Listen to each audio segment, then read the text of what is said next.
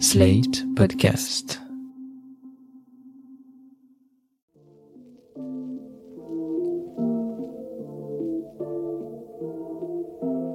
Salut et bienvenue dans New Deal, le podcast Slate IFRI TTSO qui décortique l'actualité américaine en compagnie de Laurence Nardon, responsable du programme USA à l'IFRI. Bonjour Laurence. Bonjour Romain.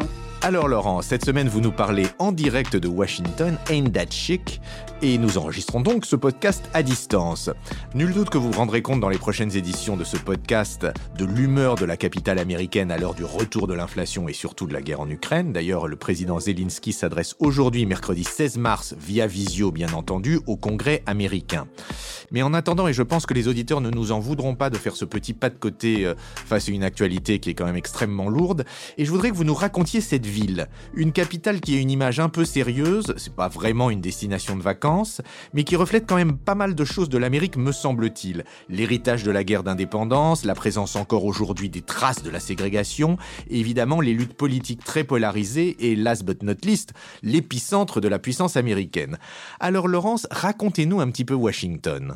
Oui, Romain, la capitale fédérale, c'est quand même un endroit très particulier. Et pour commencer, il faut dire qu'elle a été créée de toutes pièces dans les années 1790 pour accueillir le gouvernement fédéral. Washington, en réalité, c'est un petit peu une Brasilia du siècle des Lumières. La raison, c'est que les pères fondateurs, et principalement George Washington, qui était président de la toute nouvelle République de 1789 à 1797, eh bien, ils voulaient une capitale qui soit dégagée de toute appartenance à un État fédéré. Il faut rappeler que dans les premières années de la République, on avait peur que les considérations étatiques l'emportent sur les considérations nationales. Il fallait donc créer un territoire extraterritorialisé pour accueillir le Congrès, la présidence et la Cour suprême. Une autre considération, c'est qu'il voulait une capitale qui soit un peu plus au sud que New York ou Philadelphie, qui avait accueilli les institutions au tout début, pour mieux équilibrer le pays. Je rappelle qu'à l'époque, il y avait 13 États seulement qui étaient le long de la côte atlantique. Bon, et alors qu'est-ce que ça a donné ce projet ? Ça a donné une capitale qui est située entre le Maryland et la Virginie, c'est-à-dire entre le nord et le sud du pays, sur les rives du fleuve Potomac. Et puis, juridiquement, c'est une capitale qui est donc située dans un territoire qui n'est pas un État, mais un district, c'est le district de Columbia, c'est pour ça qu'on parle souvent de Washington DC, les initiales de District of Columbia, un district donc qui n'a pas les mêmes droits que les États. Aujourd'hui encore, les habitants de la capitale fédérale n'ont pas de sénateur, et concernant la Chambre des représentants, ils ont un délégué qui n'a pas le droit de vote. D'où la devise sur les plaques de voiture, quand vous baladez dans la rue, ça dit « Taxation without representation », on paye des impôts, mais on n'est pas représenté. Depuis le 23e amendement à la Constitution de 1961, les habitants de Washington DC ont quand même 3 grands électeurs qui votent pour les présidentielles. Ok, mais revenons à la construction de la ville. Vous faisiez la comparaison avec Brasilia, la capitale du Brésil construite par Oscar Niemeyer. Oui, alors pour Washington, on n'était pas dans les années 1960, mais dans les années 1790. Et fierté nationale, c'est un Français, Pierre L'Enfant, qui a été chargé par George Washington de dessiner les plans de la nouvelle ville. Alors Pierre Charles L'Enfant, c'est un architecte militaire qui est arrivé avec Lafayette à l'âge de 23 ans pour participer à la guerre d'indépendance dans l'armée de George Washington. En 1791, quand il est désigné par le président, il conçoit un plan de ville très rationnel. C'est pour ça que je parlais d'une ville de l'ère des Lumières. Il construit un plan en losange avec des rues verticales qui vont porter des numéros, des rues horizontales qui portent des lettres de l'alphabet et des avenues en diagonale qui portent des noms d'États. C'est encore le plan de la ville aujourd'hui. Ce losange, il est divisé en 4 cadrans géographiquement, sachant que le cadran sud-ouest, qui est largement de l'autre côté du fleuve Potomac qui traverse la ville, il a été rendu à la Virginie en 1847. C'est quand même un endroit important parce que c'est là que se trouve le Pentagone, le ministère de la Défense, qui a été construit après la guerre. Alors si je me souviens bien, la construction de Brasilia avait été une sorte d'exploit des travaux publics. On avait fait ça en 1000 jours. Comment ça s'est passé pour Washington ? Pierre L'Enfant était manifestement absolument insupportable et il a été viré dès 1793 du projet. Il est mort obscur et pauvre en 1825 dans le Maryland et c'est son adjoint qui a repris ses plans et terminé le travail. Le Congrès a pu s'installer dans la nouvelle ville dès 1800, mais ce qui est vrai, c'est que de nombreux quartiers sont restés en friche beaucoup plus longtemps. Alors ça, c'est pour l'architecture, mais qui est venu habiter dans cette ville ? Qui sont les gens de Washington ? Eh bien, la capitale fédérale a une sociologie extrêmement intéressante à partir du XXe siècle. Parce que, avec le New Deal dans les années 30 et la Seconde Guerre mondiale, le gouvernement fédéral s'est énormément renforcé.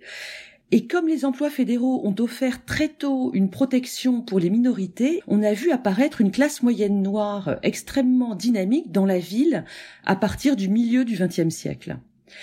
Malheureusement, en avril 1968, après l'assassinat de Martin Luther King à Memphis, il y a eu des journées d'émeutes raciales extrêmement violentes dans la ville, 13 morts, et ces émeutes ont effacé les décennies de progrès social et d'avancée vers l'égalité raciale qui s'étaient produites auparavant.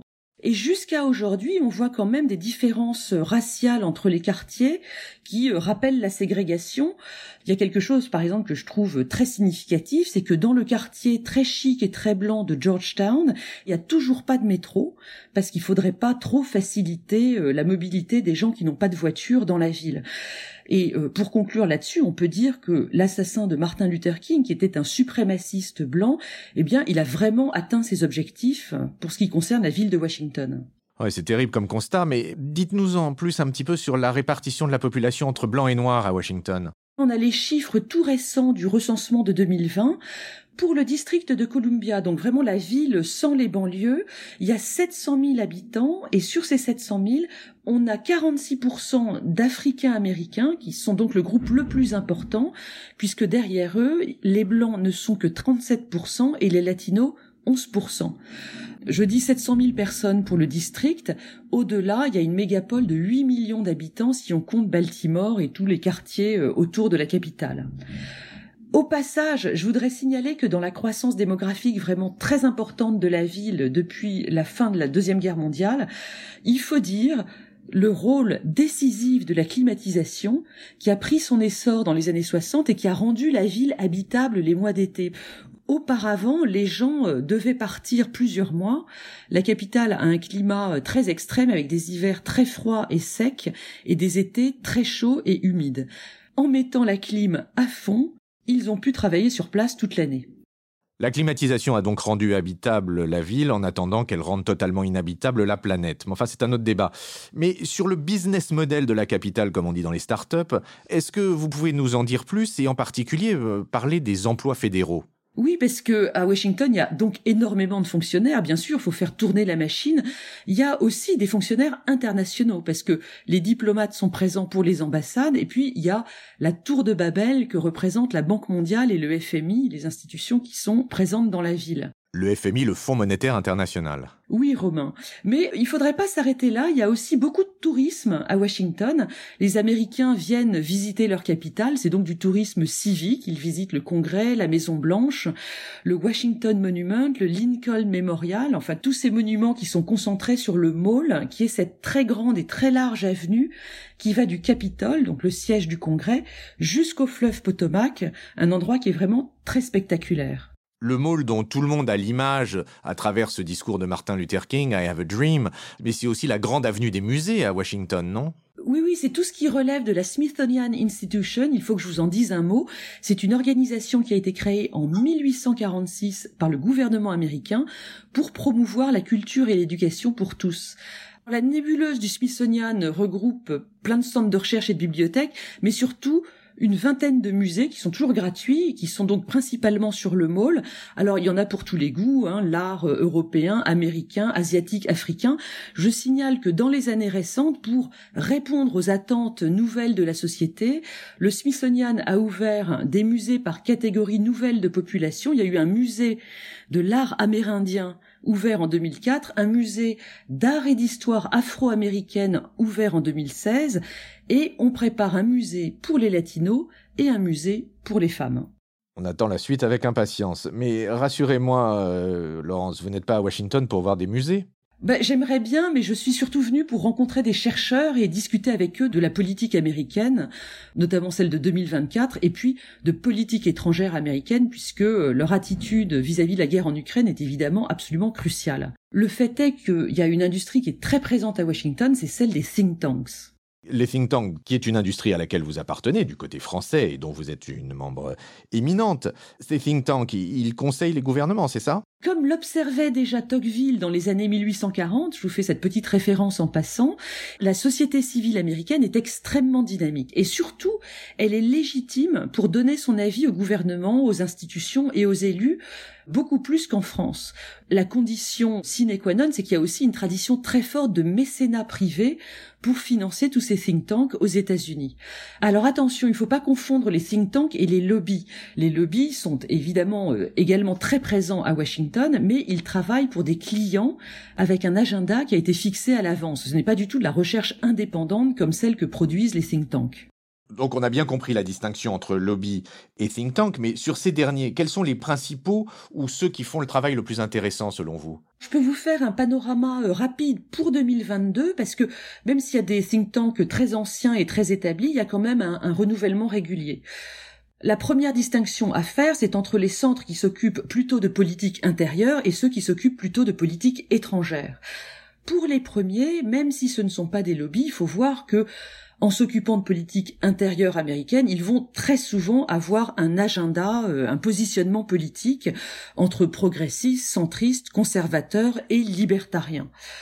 À gauche, on va trouver, par exemple, le Center for American Progress. Quand vous voyez le mot progrès dans un titre, c'est que vous êtes très à gauche aux États-Unis. Et puis, à l'autre extrémité du côté droit, vous allez trouver le think tank libertarien Cato Institute. Cato, c'est pas pour catholique avec un H, c'est pour Caton, le politicien de l'époque romaine. Alors ça, c'est pour les sensibilités politiques, mais vous nous avez dit qu'il y avait des think tanks qui étaient spécialisés sur la politique étrangère, qui est votre spécialisation. Laurence, dites-nous à Washington qui sont les principaux d'entre eux. Oui, parce que l'ADN de tous ces think tanks américains, c'est quand même la politique étrangère. Et l'âge d'or, pour eux, ça a été vraiment la guerre froide, l'époque où tous les concepts de dissuasion nucléaire, d'équilibre de la terreur vis-à-vis de l'URSS, ont été élaborés dans un dialogue permanent entre le gouvernement fédéral et ces fameux think tanks. On peut citer la Brookings, le CSIS, mais je voudrais vous parler de la Rand Corporation, qui est peut-être celui auquel on fait le plus référence quand on parle de dissuasion nucléaire. Il a été créé en 1948 du côté de Santa Monica, mais il a rapidement créé un bureau à Washington, là où les choses importantes se passaient. Je signale que dès 2019, la Rand Corporation établissait des scénarios pour les années à venir dans lesquels il prévoyait, entre autres, une invasion de l'Ukraine par la Russie. Et c'est ces gens-là que vous allez rencontrer, Laurence ? Oui, c'est avec eux qu'on a les échanges les plus intéressants, parce que quand on va voir des responsables de l'administration, le dialogue est quand même souvent plus contraint. Vous voulez dire qu'on parle la langue de bois à Washington comme on la parle à Paris, Laurence ? Oui, c'est un petit peu ça, mais c'est pas vraiment grave parce que, en cas d'alternance politique, les think tankers et les responsables changent de place quasiment automatiquement, et donc on finit par tous les rencontrer. Eh bien, il ne me reste plus qu'à vous souhaiter une bonne journée de bonnes rencontres, Laurence. Ramenez-nous plein d'informations pour qu'on puisse en discuter dans nos prochaines éditions de New Deal, dont je me réjouis à l'avance. À bientôt, Laurence. Merci, Romain. À bientôt. New Deal, chaque semaine, sur Slate, TTSO, l'IFRI et sur vos plateformes de podcast préférées.